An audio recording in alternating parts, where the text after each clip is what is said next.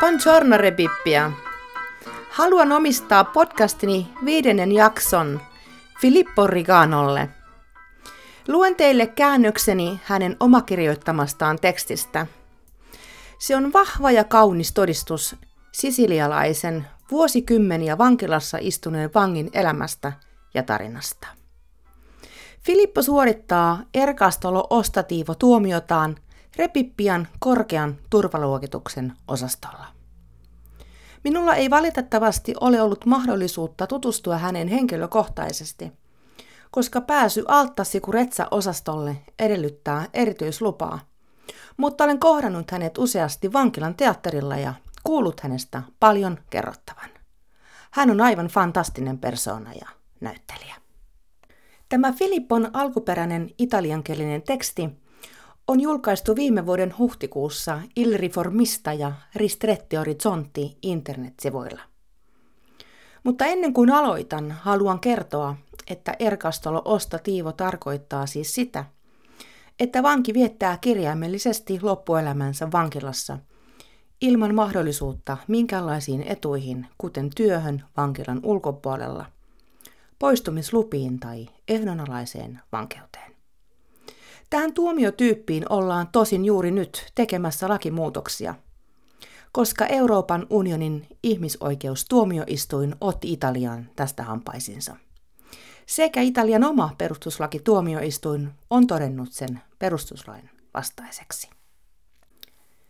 Ja nyt alkaa. Minut pidätettiin vuonna 1993 ja tuomittiin elinkautiseen vankeusrangaistukseen järjestäytyneelle rikollisuudelle tekemistäni rikoksista. Olen siis ollut vangittuna yhtäjaksoisesti 30 vuotta. Pidätykseni myötä kotiin jäivät vaimo ja 2 tytärtä. Heitä miettiessäni aloin pohtia menneisyyttä ja tulevaisuuttani. Ja muutaman vuoden kuluttua päätin tehdä muutoksen elämääni. Tunsin sisälläni, että menneisyyteni oli ollut vain savua, pelkkää synkkää ja surullista yötä. Ymmärsin, että jos todella halusin muuttua, minun oli ensinnäkin löydettävä voimaa ja rohkeutta päästä pois väkivallan kierteestä. Irtaantua välinpitämättömyydestä, jossa rämmin tässä pahassa suossa, jota vankilaksi kutsutaan. Syvän ja tuskallisen itsetutkiskelun myötä tajusin, että todellinen vapaus tarkoittaakin lainkuuliaista elämää. En häpeä sanoa, että kun kävelin vankilan ovista sisään 30 vuotta sitten, minulla oli takanani ala-asteen 2. luokka. Osasin hädin tuskia lukea ja kirjoittaa. Catania Bicoccan vankilassa aloin käydä koulua ja onnistuin suorittamaan yläasteen päästötodistuksen. Fossanboronen vankilassa suoritin kirjanpitäjän ammattiopinnot. Vuonna 2011 minut siirrettiin Rebibbian vankilaan ja ilmoittauduin Tor Vergatan yliopiston oikeustieteelliseen tiedekuntaan. 23. lokakuuta 2019, 63-vuotiaana, Rebibbian vankilan teatterisalissa minusta tuli oikeustieteiden maisteri.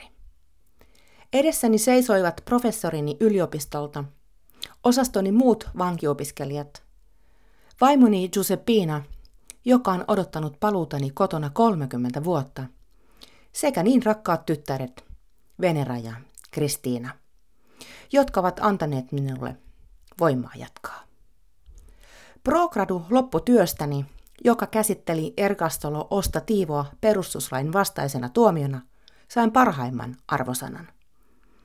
Pidän sitä henkilökohtaisena ulospääsynä tuomioni tuomasta häpeästä, joka oli vienyt minulta unen ja pyyhkinyt pois tulevaisuuden.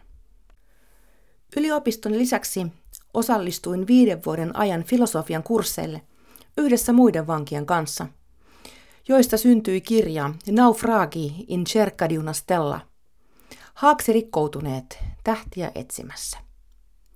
Tämä teos oli tulos syvällisestä matkasta itseeni, ja se paljasti aidon minäni, joka oli ollut hautautuneena entisen elämäni raunioiden alle.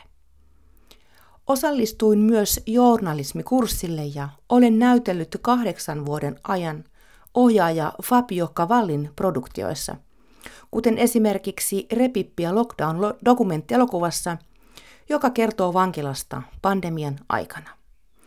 Tämän jälkeen oli myös yksi La ferita della pena e la sua cura -kirjan kirjoittajista. Suoritin opinnot loppuun ja jatkoin itse tutkiskeluani. Näinä vankilavuosina, jolloin ahmin ja ruokin itseäni opiskelulla ja kulttuurilla, saavutin henkilökohtaisen vapautukseni. Ja voin vakuuttaa teille, että se ei ole ollut helppoa, kun ottaa huomioon tuomioni, joka ei kirjaimellisesti lopu koskaan. Jos ajattelen entistä elämääni niin kutsutussa vapaudessa, en olisi edes villeimälläkään mielikuvituksella voinut kuvitella sellaista tulevaisuutta, jonka näen edessäni tänään. Se on täynnä valoa ja sanankuvaamatonta loistoa. Kukaan ihminen ei ole samanlainen kuin hän oli 20 tai 30 vuotta sitten. Ja siksi olisi välttämätöntä, että ihminen voitaisiin nähdä uusin silmin. Sitä sanotaan, rikolliset eivät koskaan muutu, mutta se ei ole totta. Jopa tiede sanoo, että aika on kuin suuri kuvanveistäjä. Aivot muuttuvat, ihminen muuttuu.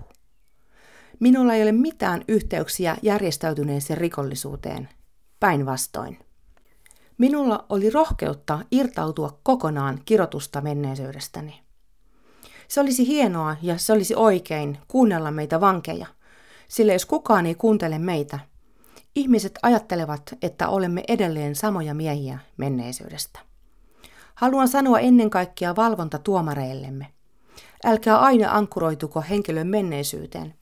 Katsokaa ihmistä sellaisena kuin hän on tänään. Uskaltakaa antaa meille mahdollisuus näyttää. En ole enää pikkupoika. Täytin juuri 66. Elämäni on lähempänä loppua kuin sen alkua. Mutta tuomioni jatkuu aina vain, eikä edes palasta, vapautta ole nähtävillä. Kuunnelkaa siis meitä. Vain tällä tavalla voitte ymmärtää muutoksemme, kuten kaikki meidän kanssamme toimineet vankilan ohjaajat, professorimme ja tutorimme Tor Vergatan yliopistolta ovat tehneet viime vuosina. Apua ei saa evätä keneltäkään, varsinkaan kun vanki on ymmärtänyt ja tunnistanut menneisyytensä virheet. Kääntynyt pahasta hyvään. Kiitän henkilökohtaisesti kaikkia niitä ihmisiä, jotka ovat auttaneet minua ja jotka edelleen luottavat minuun. Lupaan teille, että tätä luottamusta en petä.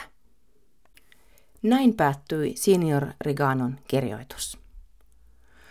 Uskotko sinä, että hän on muuttunut mies? Ansaitsisiko Filippo sinun mielestäsi uuden mahdollisuuden? Voit halutessasi vastata tähän kysymykseen podcastin profiilissa näkyvässä kysymysboksissa.